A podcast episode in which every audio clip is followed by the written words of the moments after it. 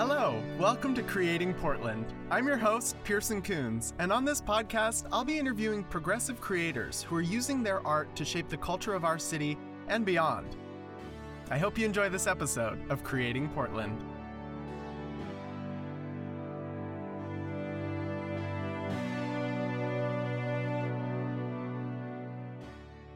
Alrighty, hello everybody. Welcome back to another episode of Creating Portland.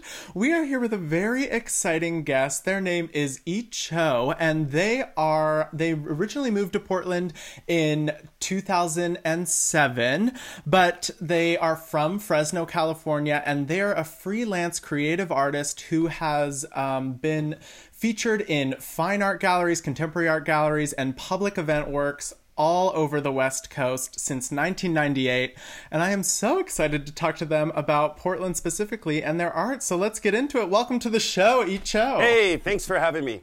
I'm like super, super excited actually. So good. I'm you. very excited to talk to you. Well, let's start with the big, the broad question that you can be as specific or as vague as you'd like. But how are you using your art to help create our city of Portland? I like that question. I like that question. Um, my when I first moved here to Portland, uh, one of the besides uh, one of the first mural jobs that we had was working um, with uh, what was it called? It was the uh, grilled cheese grill, which was actually really nice. It was it's near the Bye and Bye in North Alberta, mm-hmm. and we were able to paint almost like a Sistine Chapel on on the the roof of the grill or on the roof yes, of this. I've seen old, it. Yeah, it was an old school bus. It's awesome. And so when you uh, kind of uh, prep me on the questions of what it's about with Portland is that whole time we worked on that mural, it's back and forth with the business owner. I got a chance to befriend the business owner. I got to know about, I, I knew about his, um, his upbringing on his, his dreams of starting this restaurant.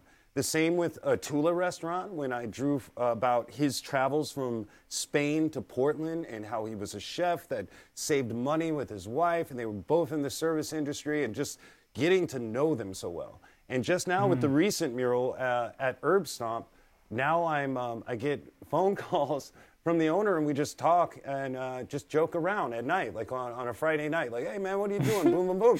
And then these are the jobs I have now, where it's you get to befriend the community.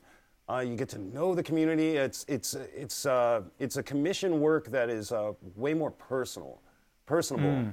and that's what I like about placing these. You know, working alongside the business owners and getting that large business card out there, which is a beautiful mural, and right. also aiding and beautifying an urban environment by placing organic, natural colors around and showing this expressive part of yourself. But it's you get to know the people on those streets um, in such a personable way, rather than um, you know, and, and not dogging, rather than a phone call from a large corporation where you never really mm. even talk to the the owner or talk to anyone. It's just a representative, and it's a a lot, a lot of emails, and you can feel cold talking to the computer every now and then. So, especially right now when we're having this kind of reckoning around corporation versus small business. It's I mean we're recording this on Thanksgiving weekend and the whole nation and this city in particular is trying to find a way to refocus from these large corporations into small businesses. Yeah, yeah, and uh, Portland is a really Portland is a really good um, what would I say example for how small businesses. mm. uh, raised up. I worked when I first moved here. I worked for New Seasons for about four years, and looking at how that company grew, I think at the time when I first started, there was only uh, less than 10 New Season stores. And now, just like any store, you see them everywhere around. And we used to talk to the actual founder of New Seasons and the owner, and he would go to every store and talk to his employees. Now, you, if you worked at Walmart, that's not happening. Or uh, mm-hmm. uh, Fred Meyer, you're not going to get the CEO from Fred Meyer. Want oh, let me sit down and just have a talk. Want some yogurt? You know, that's not going to be happening. So to, to watch a city grow like this with it just within the last uh, 12 years alone is just amazing. Um, and it moves into a little area of gentrification, which we could talk about. Mm-hmm. Being a black artist here in Portland, I have now 50, 50% of my phone calls or are because I'm a black artist rather than I'm an artist. And then another mm. 50% is because of what I'm able to do because of you know um, how um, I wouldn't say politically motivated, but yeah, because of where our country is right now.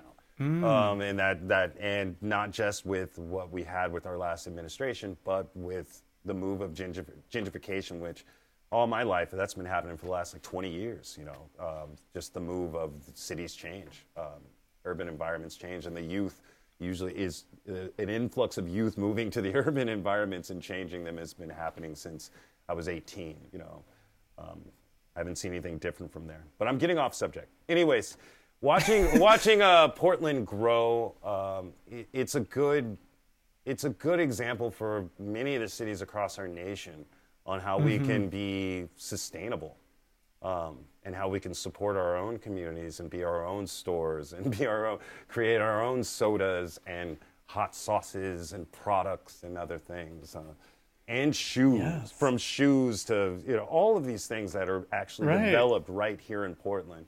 Um, but I can say though we are fortunate to be a port town, and what our what our um, what our location is able to also supply us. But we do have a lot of cobblers and makers here too, though.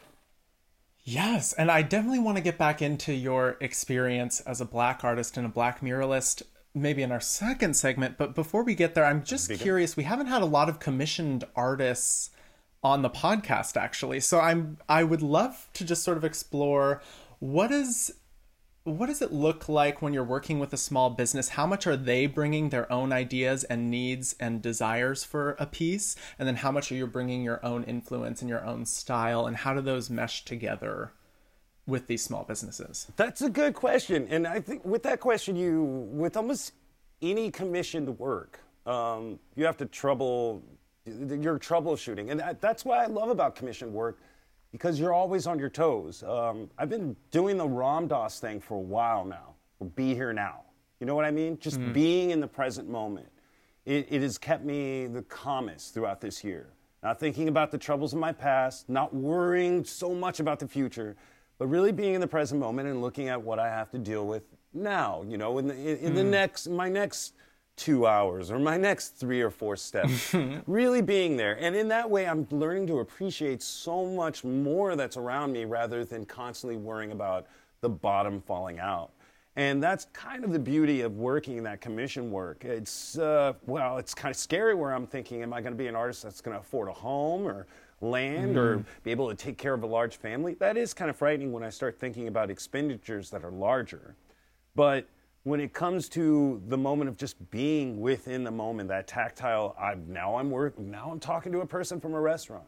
I'm I'm talking to a client just recently. Uh, we just landed. I just said an okay to a, a personal job at someone's uh, home in the uh, at a shed in their backyard. You know, and I'm like, wow. And the and we're going to talk about that, and that's way different than a business. But they've been fans of the work for a while, and it's okay. Let's see what you do, and let's let's have it. And and it is that thing, like I said, it's a sit down and a talk and a per, and a personal conversation with almost every every commissioned client, and you get to know them. It's um, I wouldn't want to say uh, there was a book called Stranger in a Strange Land where it was a person from Mars and they called it grokking, where you it's almost a form of empathy where you just you know you have to like have a sponge with someone when you sit around, get a feeling of them, and then that is filtered through your own creative output. You know, all all the time it's taken me to like you know develop my line work in my hands, and I'm taking in what I see from you, and it's kind of flowing throughout me. And the only the one thing I can have reverence and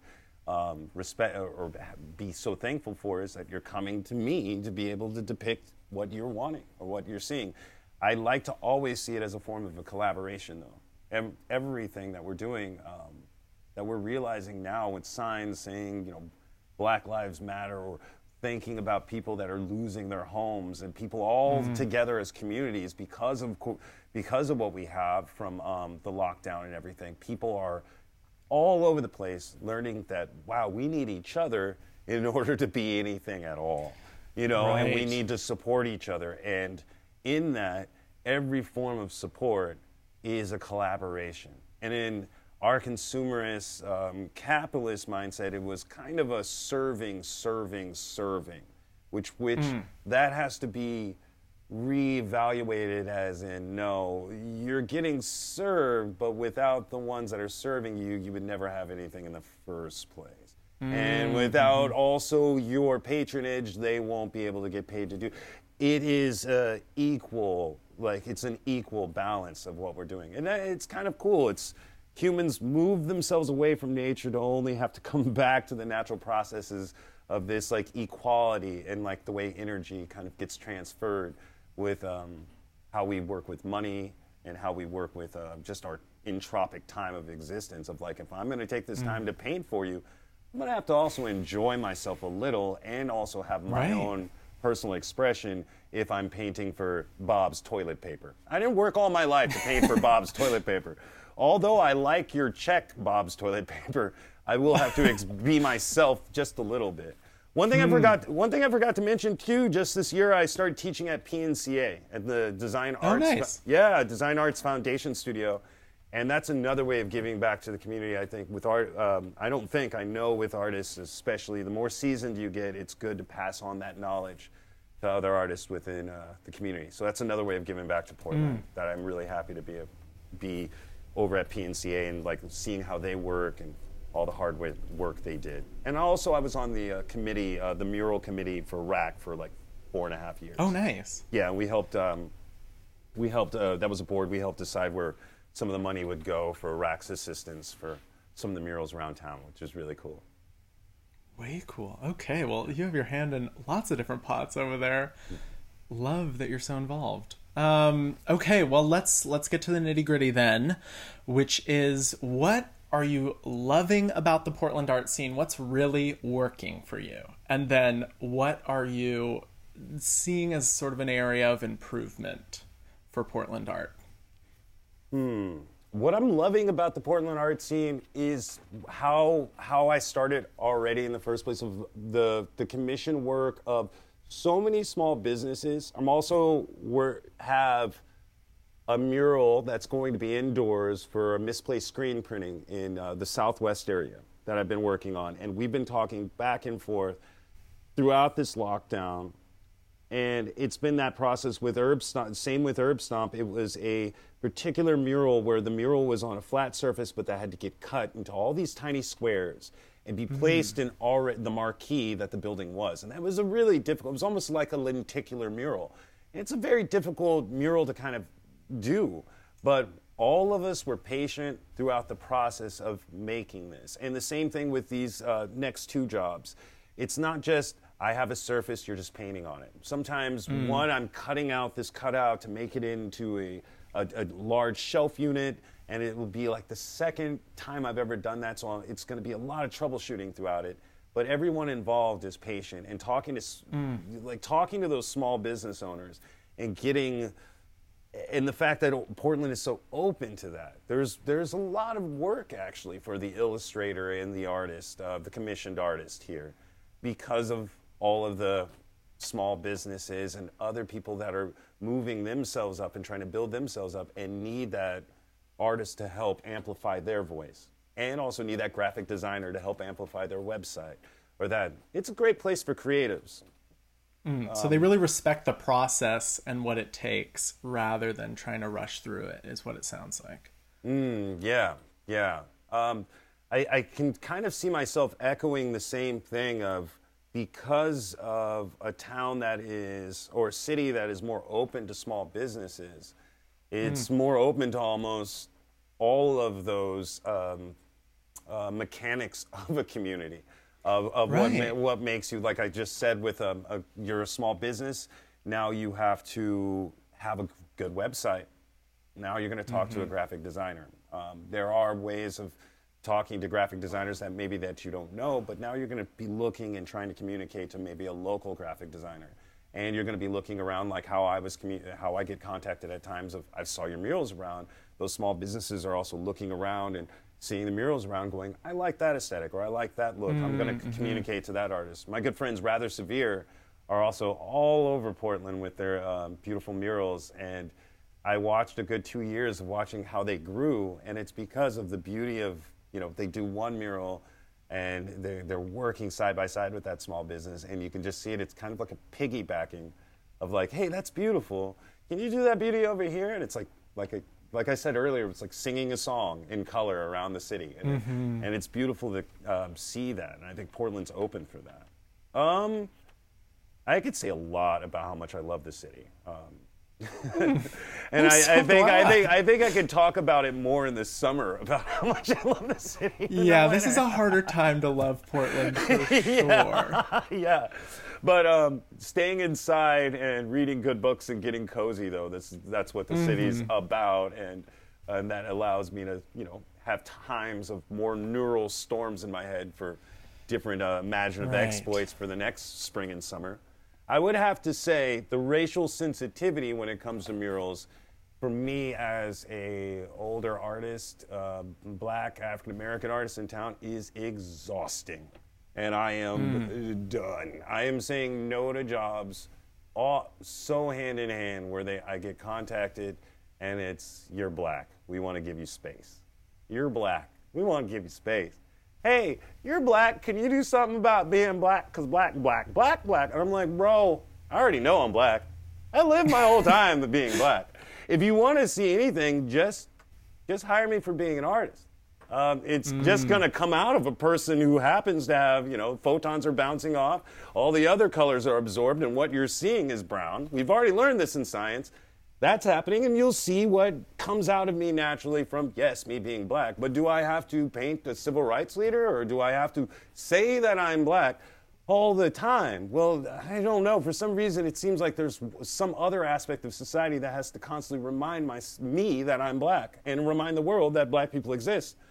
Oh, it is very confusing. Um, so we're at a time where it's like everything's like spiraling in itself, and it's um, I don't understand. I mean, I've always seen the field of humanity being sprinkled with all sorts of flowers and geraniums and roses and this and that, and I'm making a relation to all the many different races. I don't know why I have to keep painting or depicting and expressing that, or constantly needing space for that. Um, I can understand, but there's a time when the disparity and our past has to be the past. One of the things I've seen, and I would have to have an opinion on this recent um, campaign, was there was a time of there was a there was a resurgence of the racism that was in America, and one of the resurgence of the racism of America was keeping the blacks in the role of being the disparaged race and not forgetting that for years we had a president that had one, some of the best bipartisanship. I did not agree with the drones or the upping of a lot of things that president did, but the way the president addressed us as a nation, only half of a zygote of what we see as the African American, caused the world to go in an uproar. And a lot of this about the Lives Matter and all of this is a campaign to create the role of the disparaged black when blacks have already gotten there so many freaking times to the point where one with half the race ran the freaking world for four years. Don't forget it. So to keep ourselves in some idea of suffering and suffering and suffering and suffering is just a waste of time. If anything, nobody's privileged, and we're all just in a really crazy, beautiful pot with a really crazy history, a history that is psychopathic. And so to be born within something like that and try to have a sanity with a past of like crazy is just is just a very hard thing. And, uh, there's a bipolarism, you know, co- co- com- uh, like collectively in our culture, and we're addressing that. But to sing, like I said, to sing the same song, there's got to be a moment where you just got to sing a different song. So never forget, mm. never forget what we saw. That's what a lot of that campaign was actually echoed to keep the narrative where the narrative was broken a long time ago. Just like when I saw the, I'm, I'm 40, dude. When I saw the Black Panther, I woke up this morning, if I may say, with goosebumps, thinking about the acting prowess of Whoopi Goldberg and Oprah in Color Purple. Do you remember that movie? Do you remember the Color This is, Purple? this is truly embarrassing, but I have only seen the musical, and that is the theater kid in me. Oh I'm no so no no sorry. no! Okay, if you want to talk theater, I love theater. I will I will watch the musical. I still haven't seen Okay. Hamilton. Still haven't seen Hamilton, mind you. But I That's I, okay. love I love theater. I haven't seen the color purple, so Yeah. just as embarrassing. But if you watch if you watch The Color Purple, and if you also understand Best Man, Taye Diggs, and other things, there were Mm-hmm. their campaigns of inclusivity where it's like, oh, finally blacks have their voice, or blacks do this and blacks do that. And it's like, dude, there was a time where there were fully run black produced films throughout my whole life that were huge. Blacks had such a voice, they were, we were everywhere. And it's like, if you look at the color purple, you know, what is it? Not Toni Morrison. You have to forgive me, uh, the writer. It's not Toni Morrison, is it? No? Anyways, uh, I would have to Google right now. But if you look at the color purple and you see that cast and like the amount, oh my goodness, like everyone remembers Oprah from just hosting a show. But if you see that actress in that in that movie, I just remember her, this woman dealing with so much racism, just trying to keep her children, and these people were taking her children away, and she she could knock a person out, and she knocked out a white man, and that woman was in jail for the rest of her life, and that movie was so painful to watch this these Right. scenes, and it was gripping. But then you think about that was your generations. You look at these actors and you see them in a whole other light. Oh, Oprah, yeah, she hosted a show. It's like, no, that person worked hard. That person's a hard-working actor. We already went there. We did that. But okay, you're gonna show me Black Panther and you say there's a movie for blacks. Okay, that's something. But Blade, Wesley Snipes produced all the Blade movies himself and was a hero already. But no, you're gonna tell me that. You're gonna tell me that. And it's, oh, you're going to tell me mm. my life matters. And you're going to hire me for another mural because I'm black. Okay, great. You know, that was the thing I was just like, I'm so done with that throughout my whole life. Interesting. You know? And this had- is a perspective we're not hearing a ton of, which is so fascinating. And I, I love hearing this, Oh, the uh, mural I. take from you. Yeah, well, the mural I did on Alberta, there's a scene where the Vanport flood. And this is as honest as I can be. And it was beautiful because uh, I had, it, we worked for months, and that mural is one of the ones where it's like, hey, there's a natural food store, natural grocery store going into a neighborhood that was predominantly black. Oh, I think, uh, I think Russell Street North was the black neighborhood. No blacks could be sou- south of Russell Street during the time of segregation. Segregation is less, less than a, a hundred years ago, y'all. To think we lived in such a crazy time. Um, and also, we live in a time where we saw homosexual marriage, what, gay marriage actually legalized? We live in a time where we had to wake up like that. We're still waking up. You know, there's like, oh, wait, maybe we shouldn't put people in jail for mushrooms. Ah. There's like so many things we're constantly waking up to as a society. I'm like, oh my goodness, you know?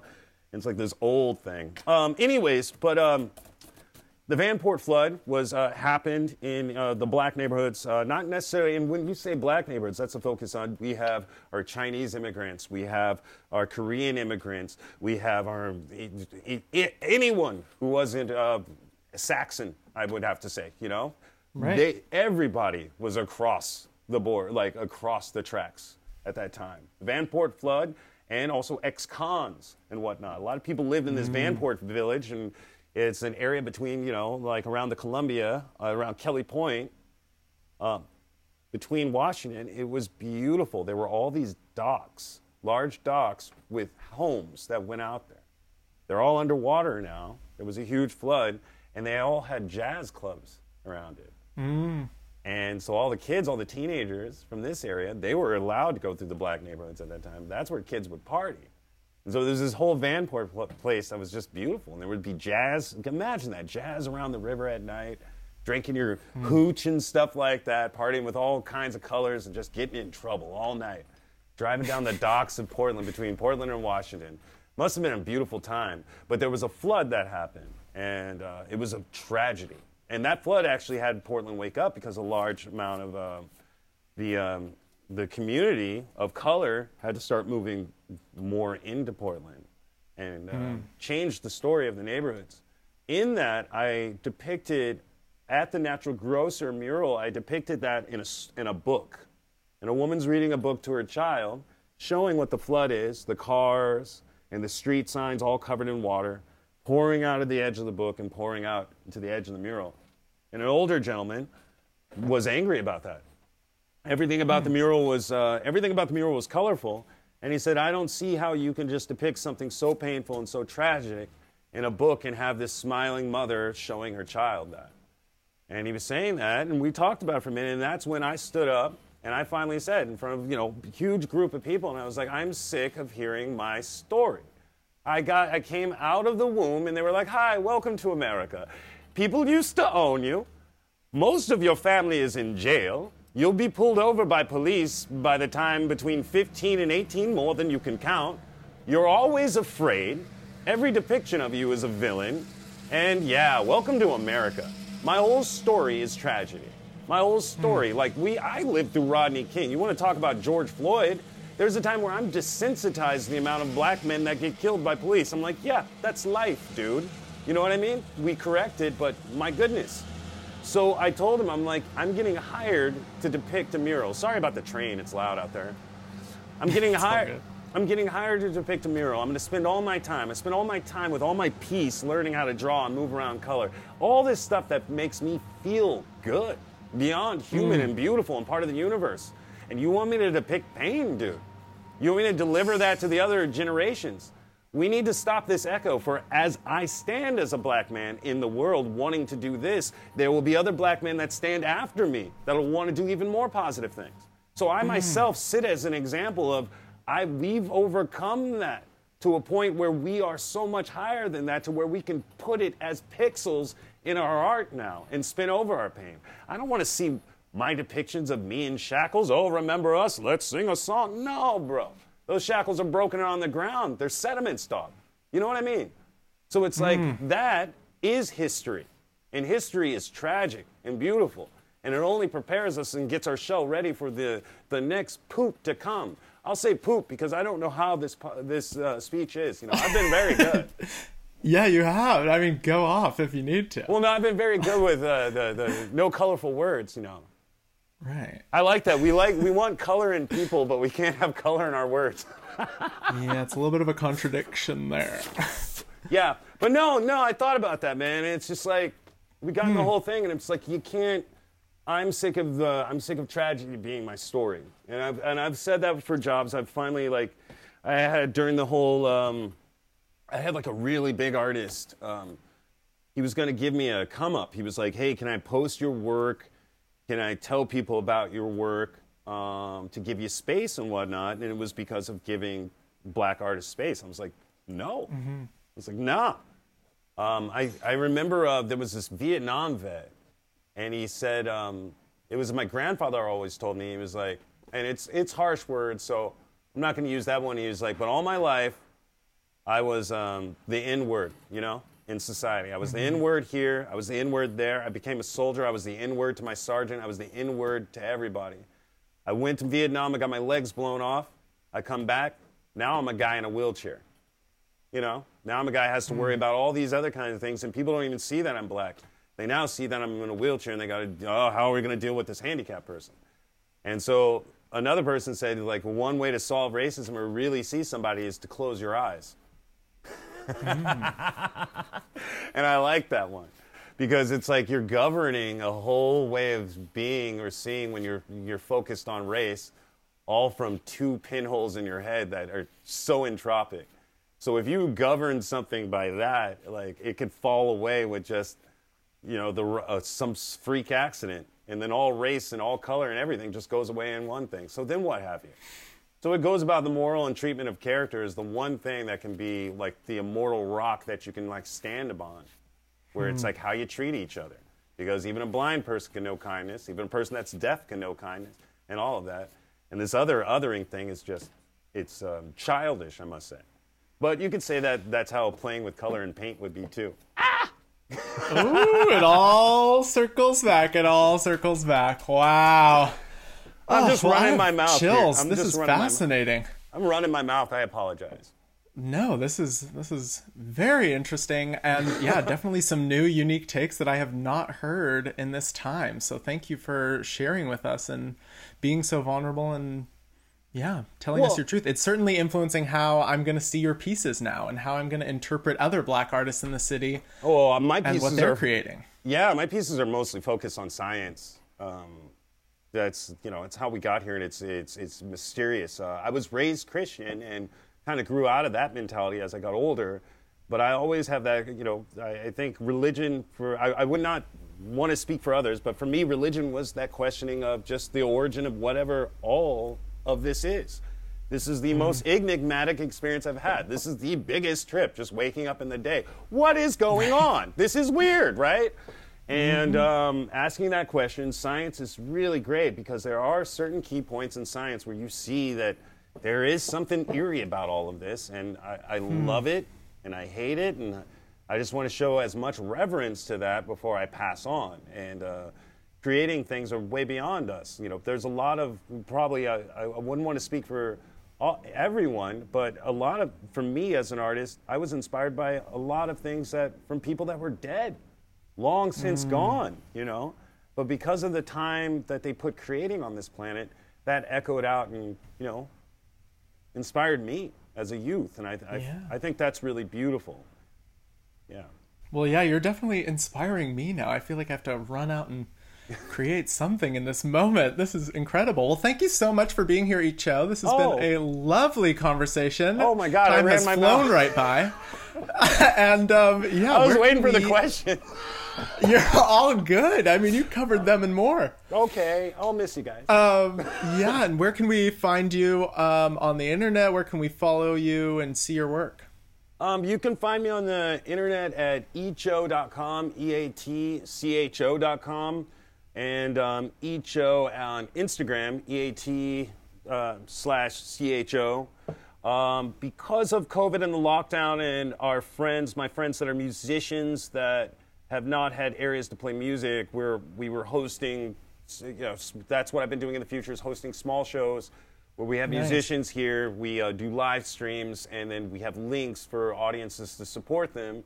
So I will be placing kind of a sister area to the website with that and kind of beefing it out more on the WordPress, and then we will be recording again, but not with audiences, musicians throughout this year in the winter, and trying to create more of a uh, art for that, and also possibly recording little art lessons for kids. And that's so Oh, that's nice. mostly the the next projects I'm thinking about on top of teaching at PNCA, and also just getting real cozy. I haven't had any Yeah. pumpkin pumpkin anything yet. I haven't had any. Of the, I haven't. You Gotta get on that. I know, right? That's So- delicious. Okay, yeah. well, that sounds so good. Thank you so much. And we'll link all that into the description below. And uh, yeah, I hope to chat with you more soon. Oh my goodness, I ran my mouth. I know. Oh my goodness. So, You're great. You're Oh, great. yeah. All right. We'll Well, have to have you back on. All Thank you very much. Yeah, it was a pleasure being here.